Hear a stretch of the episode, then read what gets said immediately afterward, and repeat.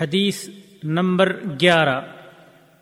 عن عائشة رضي الله عنها أن رسول الله صلى الله عليه وسلم قال من عمل عملا ليس عليه أمرنا فهو رد. صحیح مسلم حدیث نمبر اٹھارہ۔ ایک ہزار سات سو اٹھارہ۔ اور صحیح بخاری حدیث نمبر دو ہزار چھ سو ستانوے۔ حدیث کے الفاظ مسلم کے ہیں۔ دینی امور میں نئی چیز ایجاد کرنا گمراہی ہے۔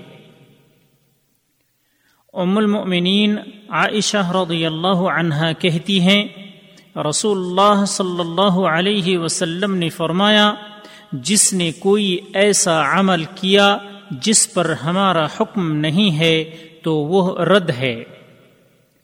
فوائد نمبر ایک، اس حدیث سے معلوم ہوا کہ دین میں نئی چیز کا ایجاد کرنا کھلی گمراہی ہے اور یہ اسلام میں باطل و مردود ہے۔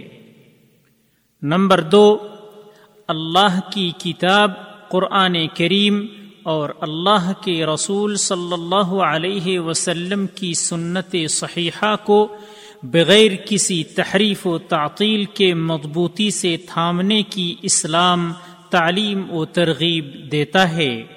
نمبر تین، بدعتی کاموں میں لگے رہنا، یہ حقیقت اسلام سے دوری اور زوال و پستی کا سب سے بڑا سبب ہے۔